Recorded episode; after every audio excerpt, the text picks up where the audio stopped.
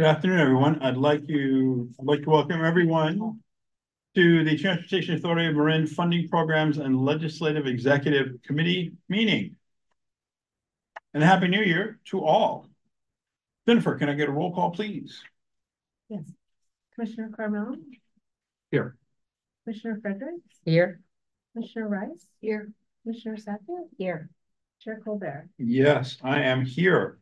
Agenda number one, Chair's report and Commissioners' comments. Chair does not have a report at this time. My fellow commissioners have any comments? Seeing none, we'll move on to item two. Chair, may I just make the public? Oh, yes, please. Okay, great. Thank you so much. Um, this meeting will be conducted as a hybrid meeting. A Zoom webinar link has been provided as well as accommodations for in-person attendance. For members of the public participating in person, the committee chair will recognize persons from the audience who wish to address the committee during public open time or on a particular agenda item at that time, that item is considered by the committee.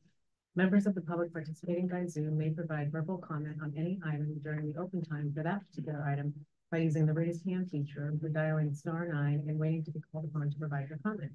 Meeting related comments may also be sent to info at tam.ca.gov and will be read when the specific agenda item is considered by the committee and will become part of the public record. Please note that there is a two minute limit for comment. Thank you. Thank you, Jennifer. We'll now move on to agenda item number two, the Executive Director's Report. All right, good afternoon, everyone. Welcome back for twenty twenty-four. Uh, I do have a few updates to share. So, uh, I'll start with the San Rafael Third Street Rehabilitation Project, which San Rafael started construction on in spring of twenty twenty-two. This is one of the major roads projects that was first identified in Measure A. And the overall cost for the project is close to $21 million and um, TAM is contributing about 12.9 million from the Measure A and AA funds.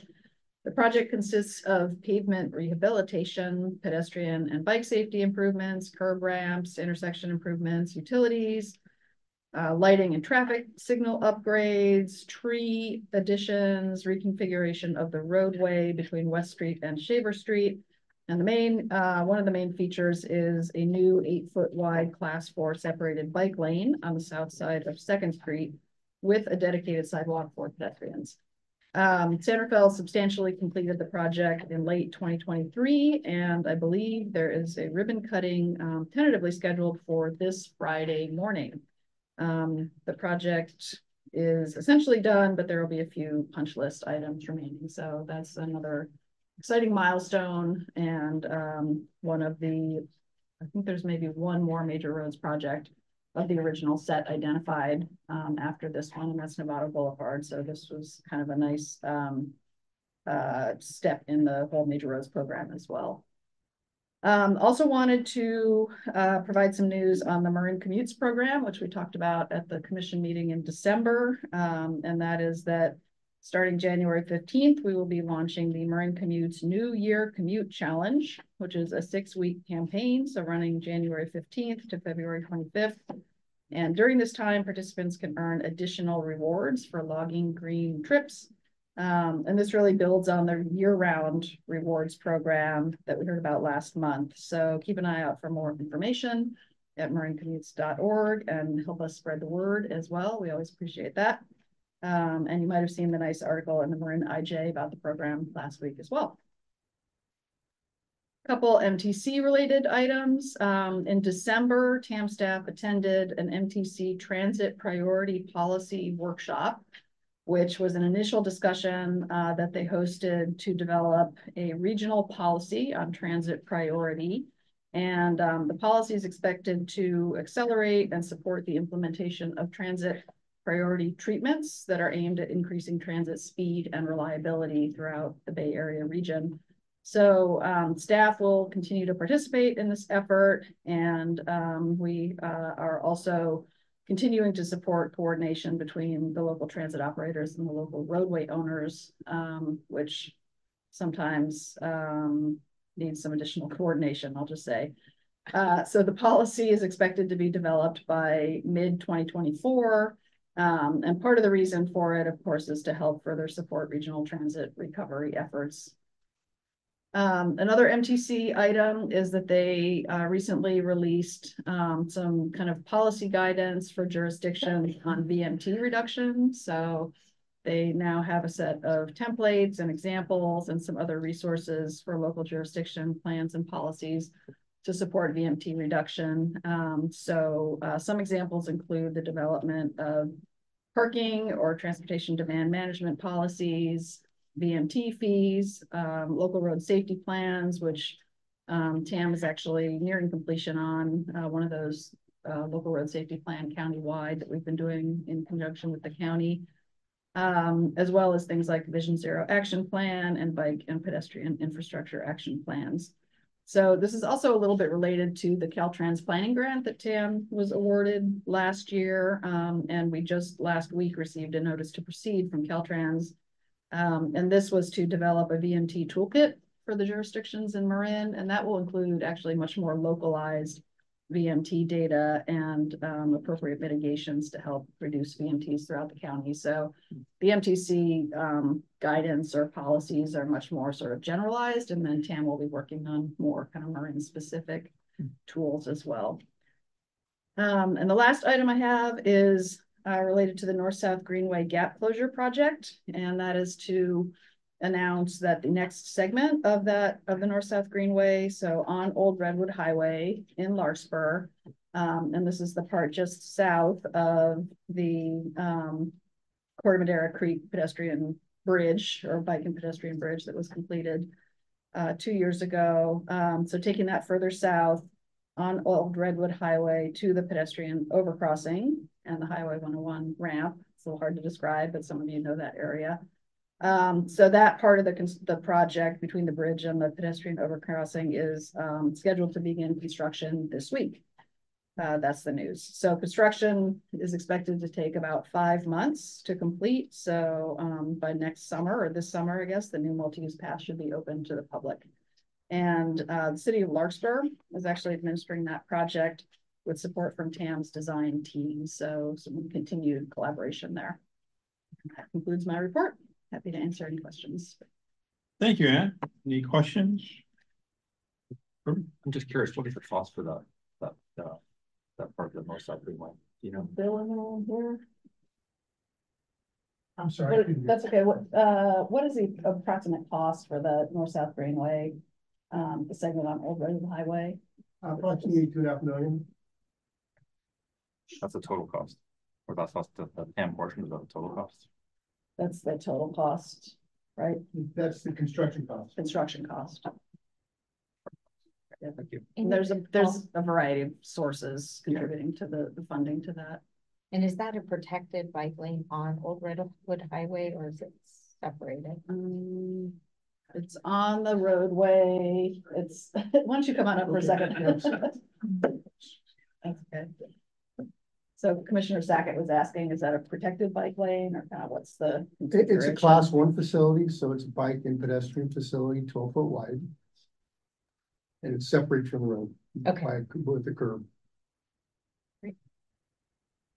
Any other comments, questions? All right, you're dismissed, Phil, now.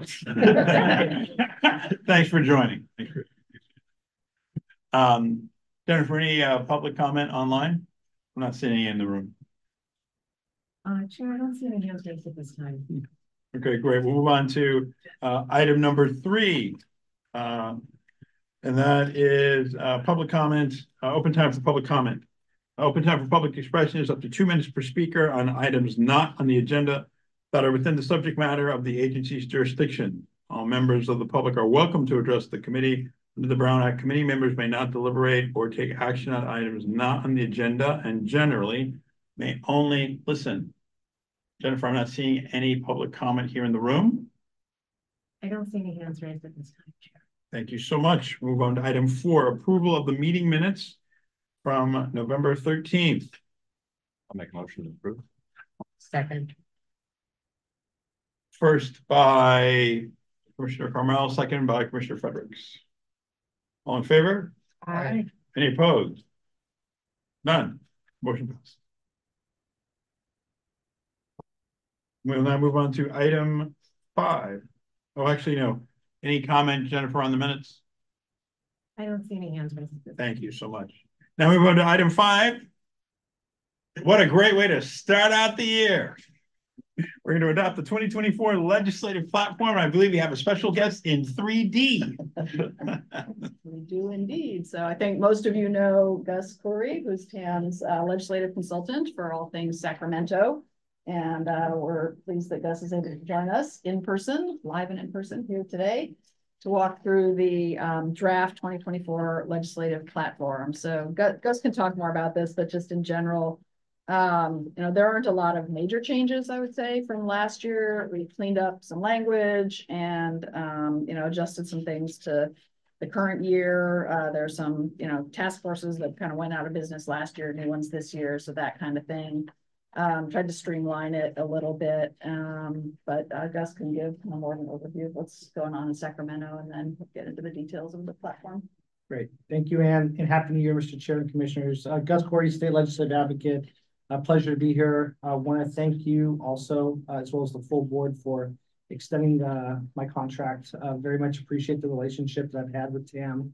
Uh, you're like extended family, and I'm just happy that I get to continue that. So, um, we're off to, um, a, a busy start to twenty twenty-four, which is to be expected. It's an election year.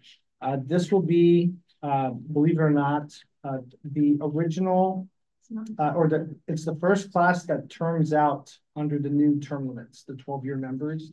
So we're expecting about, um, uh, a quarter to thirty percent of the legislature to turn over after twenty, uh. And so, uh, it's gonna be an active ballot, um, as I'm sure you're well aware, uh, there's ACA one that's on the ballot, which lowers the vote threshold for uh, bonds and infrastructure, uh, measures. Uh, there's ACA thirteen, which the legislature put on the ballot to try to combat the California Business Roundtable initiative, which still doesn't have a ballot designation yet.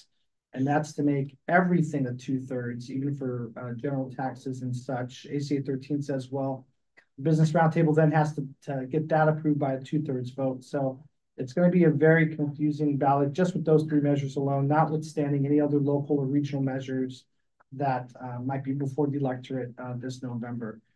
Um, compounding things is uh, the legislature, I don't think, did itself a favor by delaying the uh, collection of taxes uh, this past fiscal year. So um, we had deferred until October and then it was November 16th. And unfortunately, we had only collected 18 billion out of the 42 billion that Governor Newsom was projecting. And so what was a 31 and a half billion dollar deficit uh, for the January budget last year has mushroomed to a $68 billion deficit, and it may be more, who knows, but we'll find out Wednesday for sure when Governor Newsom issues his fiscal year 24-25 state budget. But the amounts are kind of confusing, so just to walk you through it really quickly, it's 31 and a half, which they thought they addressed in um, June without having the benefit of all the tax collection, which is personal income tax, capital gains, uh, corporate taxes, etc. And then there's a $14 billion uh, shortfall for fiscal year 24, 25. And so the fear is while transportation is not funded through the general fund, they actually did us a favor by having us rely on special funds like the gas tax and vehicle registration fees, is that for one-time uh, augmentations like the Senate Bill 125 um, uh, trailer bill, which gives uh, money to transit. Now, all things being considered, MTC dedicated most of those monies to um, BART, but there is a hundred fifty million dollar uh, pool of funds where Marin Transit, Golden Gate, and others maybe draw upon. There could be a clawback on those funds as they try to figure out how do we keep other sectors whole? Education, health, and human services, which pull higher, you know, than transportation. So something to definitely pay attention to. Um, uh, we're excited uh, to have, you know, waiting for February 5th for Senator McGuire to take over his new post as Senate um, President Pro Tem. Um, uh, Assemblymember Connolly sits on uh, the Assembly Budget Committee for uh, Natural Resources and Transportation. Uh, Speaker Rivas uh, selected Lori Wilson, who's a North Bay member uh, from the Solano Transportation Authority, former mayor of Suisun City, to head up the Assembly Transportation Committee. Mm -hmm. So there's quite a bit, you know, it's, it, there's never been a better time to be a North Bay resident, I would say, if we care about infrastructure, mobility and such. Uh, so we look forward to working with them in their new capacities, uh, there. Is that why you're here in person? I like coming here. The air's fresher in Sacramento. Um, so with all that being said, um, you know, the, the Ledge platform doesn't deviate too much. If you want to follow along, what we do is we give a clean version and then there is, um, a, a, a mocked up version, if you will, so that you can see the changes. And so as Anne mentioned, uh, there's not too much, but I just want to draw your attention to a couple of, of themes in here. So um, with respect to item one, which starts on page nineteen, is the draft that I'm going off of. Um, the, the Senate Bill one provides really the best opportunities to acquire state funding, and we've been incredibly successful with acquiring resources from that, from the various competitive programs under Senate Bill one to fully fund the narrows, to look for money for, say, Highway thirty-seven and such. And so, um, I know we're talking, um, to Caltrans and our sister, you know, counties. We'll see if something comes up, but the, the active transportation program is a component of those competitive programs in our local jurisdictions. Uh, may also elect to, uh, put in applications for, for that. Um, applications, I think, will be due towards the end of the year and then, um, awards in the middle of next year. And so, uh, that's, that's one of our priorities. We're just refreshing that information, if you will, there. Um, in lieu of, uh, really, uh, two things on the funding front. Um, the, the gas tax, uh, is just, um, it's a diminishing funding source, and that's even with uh, Senate Bill one being enacted in two thousand seventeen and having the inflationary adjustment.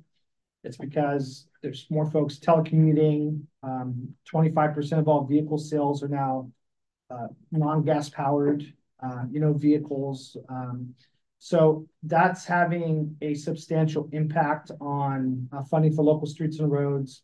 For the SHOPP program, which is um, what Caltrans uses those resources to maintain the state highway system, and then for our the state transportation improvement program, which we don't receive money from at the current moment, but we will because we're a county and we get our proportional share of gas tax funds.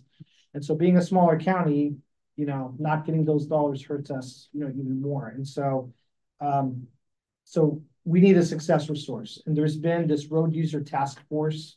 Uh, they've been in existence for about 10 years, haven't really done too much. They have a pilot program to implement a mileage-based user fee. Uh, we're not really sure what the fee is going to be, but there's concerns about uh, the re regressive nature of a mileage-based user fee. I mean, we have a lot of service workers here that drive up into the county and such, and so um, Senate Bill one does have a vehicle registration fee component, which is uh, progressive. That's what funds the Senate Bill one uh, competitive programs, and then uh, even on the rail side, there's some uh, funding there. So uh, legislators and um, other uh, regional transportation planning agencies from across the state are maybe looking at that as an opportunity, especially when you're factoring in equity and the impact on disadvantaged communities and such. So something to keep an eye out on. Uh, and then the second item is uh, the restoration of truck weight fees, and that's an item one here.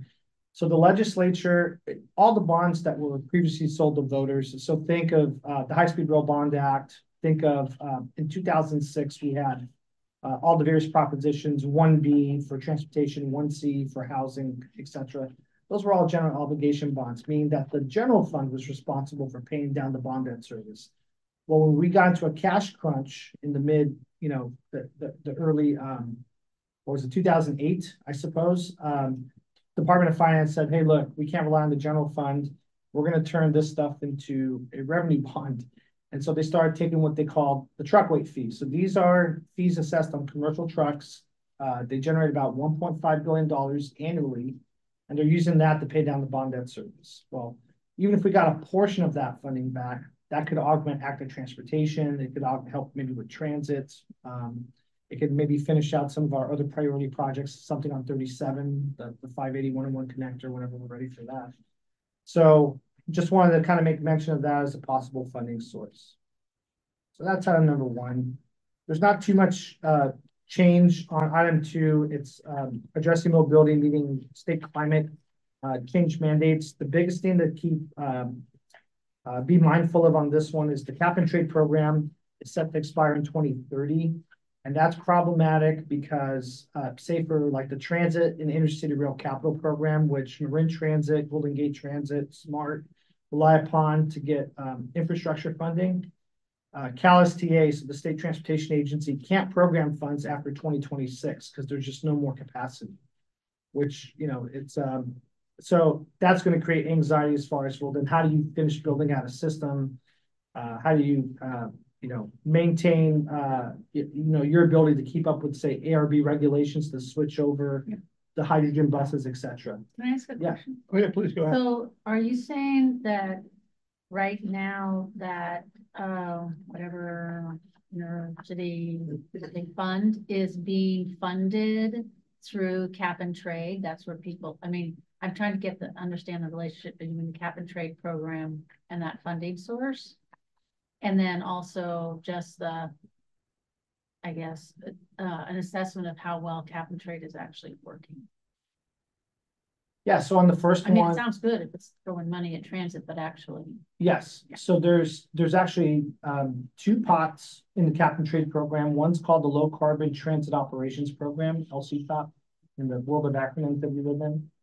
And, um, that goes towards operations funding. Uh, there's been legislation where say, Marin Transit can use that to maybe provide free fares, you know, to whoever they like and such. And so it augments what they receive, um, uh, as far as I state guess- funding goes. I guess what I'm asking sorry. is to what degree is cap and trade program meeting our climate goals in terms of actually working to drive down greenhouse gas emissions and transition industry to cleaner methods of doing whatever the heck they're doing? Can you answer that? I guess that's actually probably not in your, I mean, it's really the only thing that we have. I can get you specifics as far as data. I mean, I could ask about that. We're not gonna meet our targets. I mean, that, that we've set forth, tell you that much. I mean, that was, guess, that's why they extended it from twenty twenty to twenty thirty.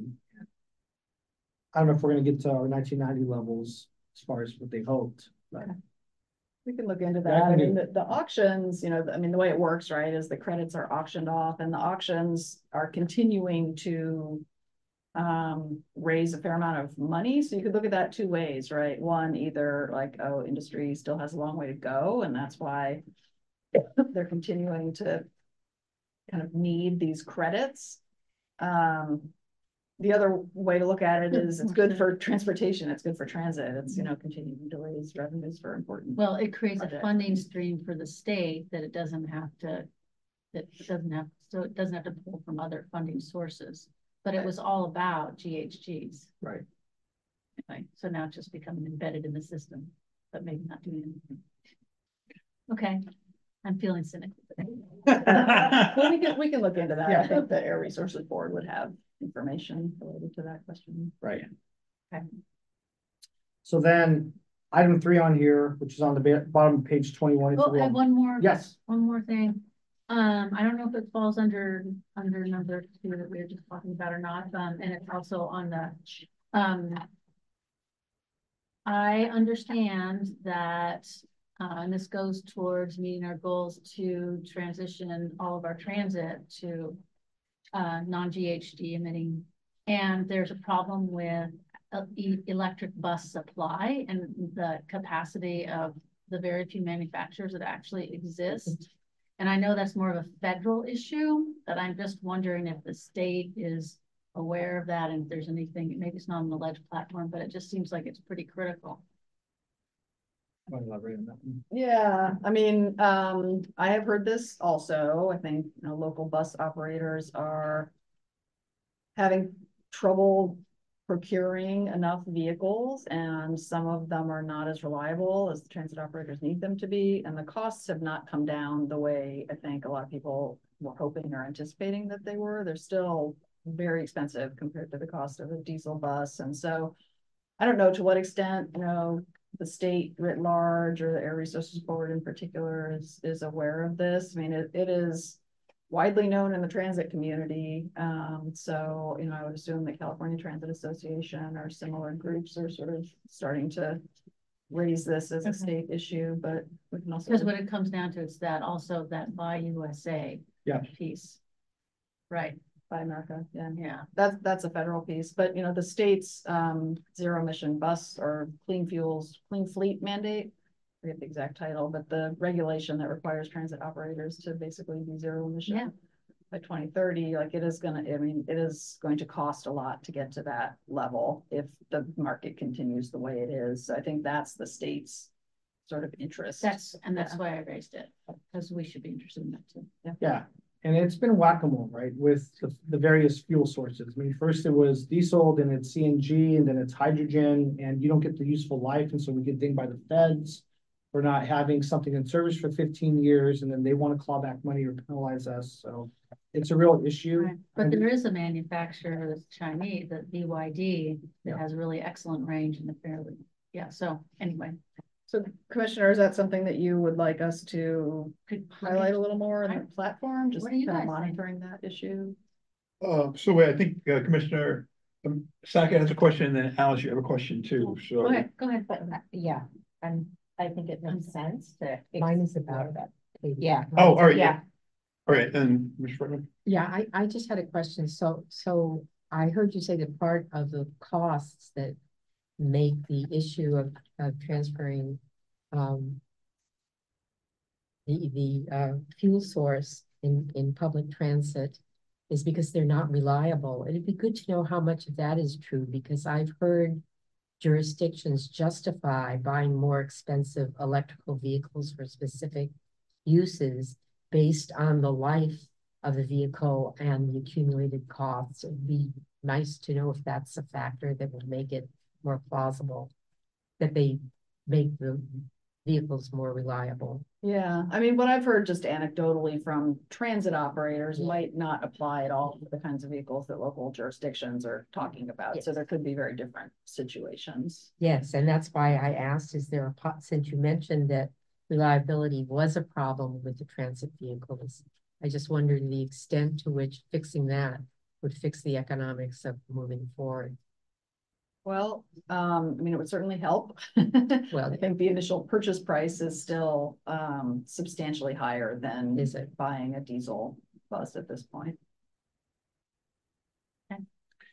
There's a, um, the CalSTA just formed this transit transformative task force also, and they're supposed to be looking at all these issues. Um, I think it's a, at least a two-year effort, so we'll see, because they're supposed to cover a lot, but, um, I'm thinking, Commissioner, if that's something that you want us to be more intentional about referencing, it might, um, maybe we want to put it under item four, enhancing multimodal options, because the net impact is really on transit and our ability, because if we can't get the proper inventory, rolling stock, and that's gonna be our ability to really service the public with service, I leave it to you to figure out where it would. okay, perfect. Um, okay, sorry, so someone else have questions? So I just wanted to um throw out adding into maybe two or someplace else strategy, a discussion about school bus funding. Okay, I think it's very different than transit funding, Yeah. at least in Marin County, and I, and you know, I think Marin Transit's gonna be looking for Mhm. help and and maybe this isn't the year to do it, but maybe in a year where education funding is also being hit, that there will be pressure to take that off independent schools, but I don't think we meet our climate goals or our congestion management goals without utilizing yellow buses, unfortunately.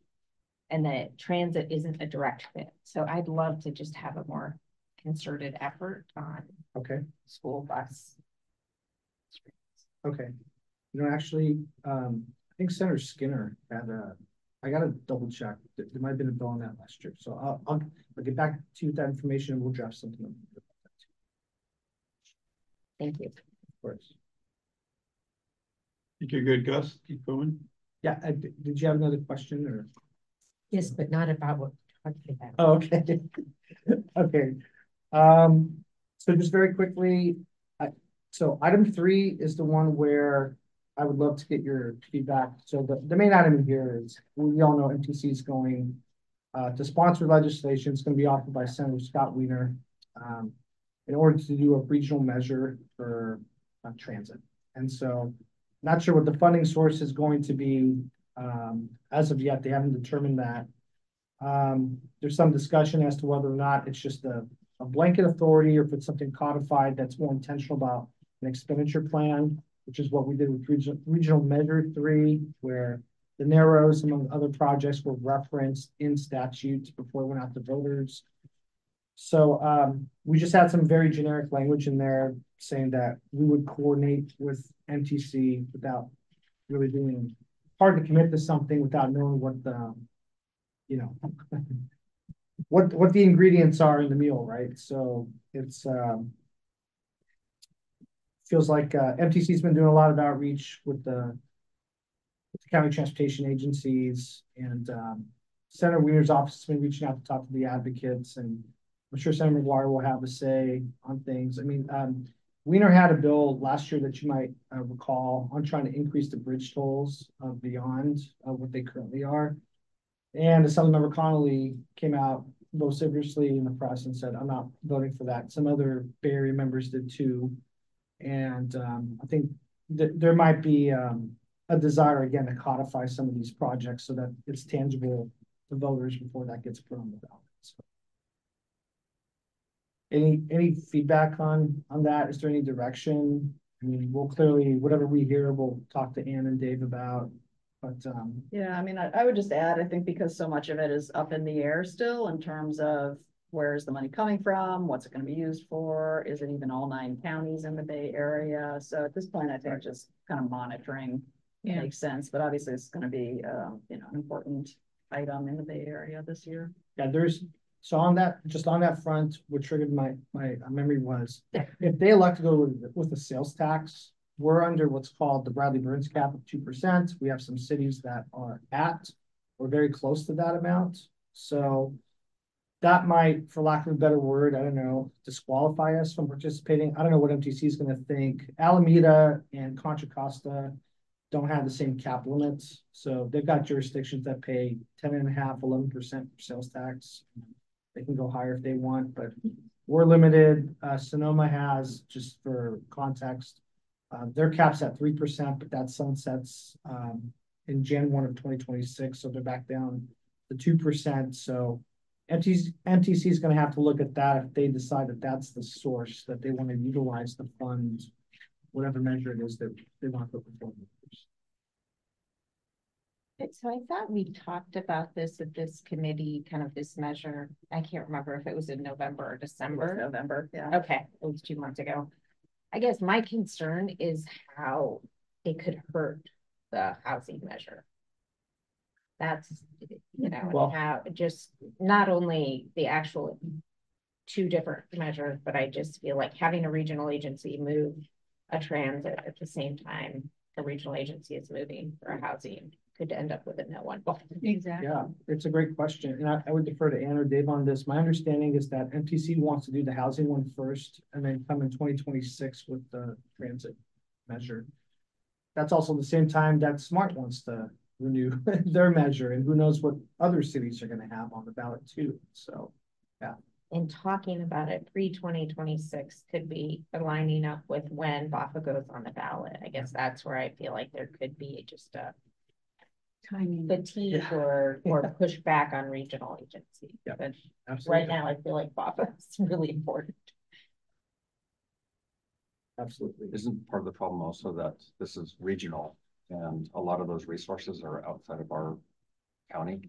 And so a lot of those transportation resources like BART, for example, right? All these things are, they're not even in our county, right? So we're basically funding something which is frankly has very little impact on our own mobility here. So it doesn't seem like something that is a high priority for us. Um, given the location, right, and given the impact, it's uh high cost, little impact measure from our standpoint. Well, that, Uh, won't there be some return to source? Well, they have Thought not this? committed to that uh, detail yet. I mean, the expenditure plan right now is very, very broad, so. While BART and Muni and Caltrain to some extent are the transit operators with the biggest shortfalls right now. Um, I think most transit operators are, you know, could certainly use some additional revenue, so.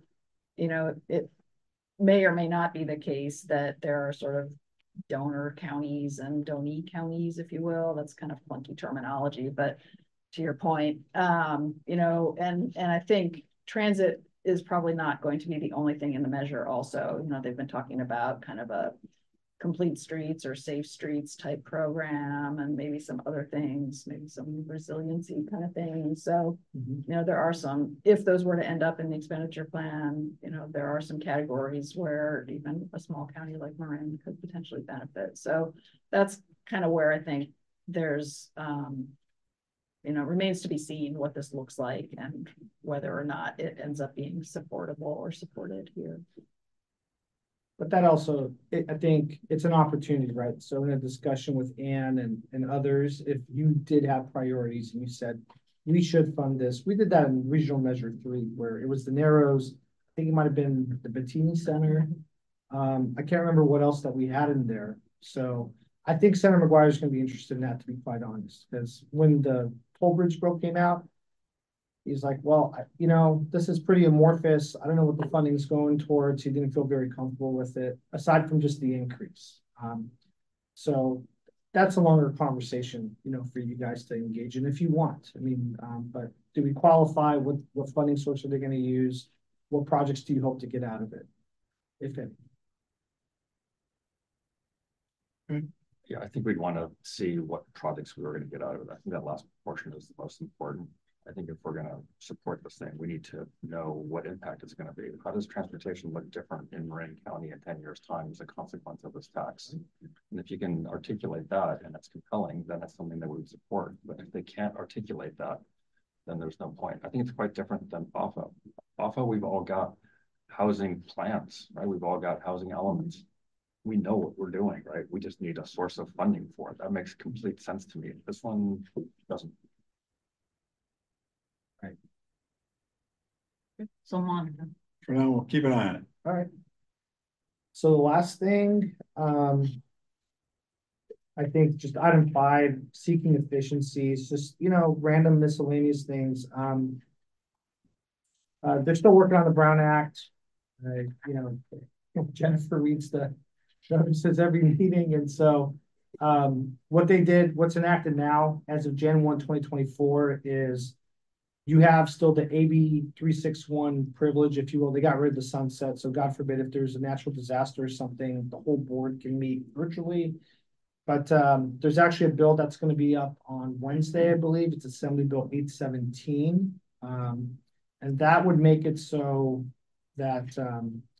If it's everybody short of the board, I believe, so like exec, you know, could meet uh virtually. Uh, with certain disclosures and such, and so that's a two-year bill that is gonna be taken up in the Assembly Local Government. uh, So there's a little bit of reluctance, just, you know, we've all heard the stories, um, as far as, um, you know, kind of tampering with uh, proceedings and such, and so there's a little bit of reluctance. Uh, people don't want to go too far. It's an accessibility issue for, for some groups too, to be able to come in person and just, you know, like seeing me in three D, so.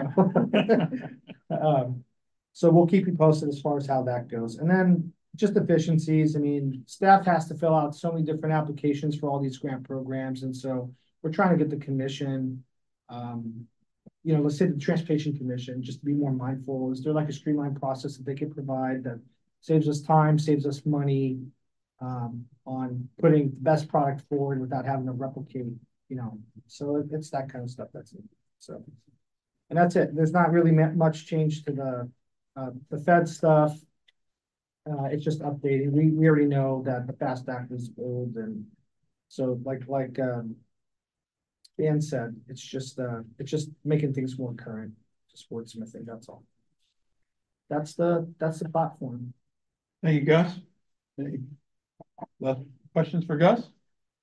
All right, Jennifer. The public comment online?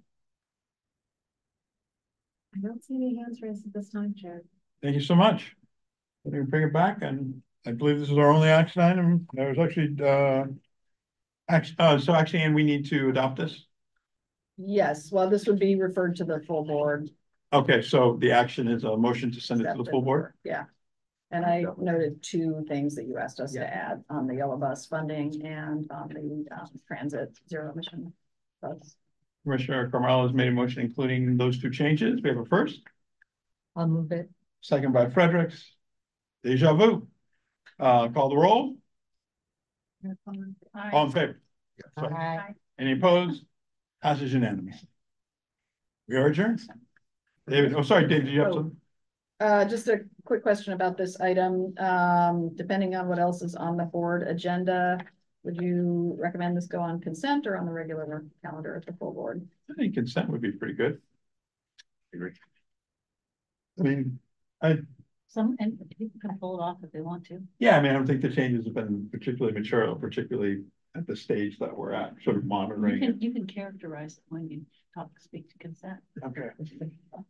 As my role as chair, chair. Thank you, David. All right, I think we're set and adjourned. Thank you so much. Thank you.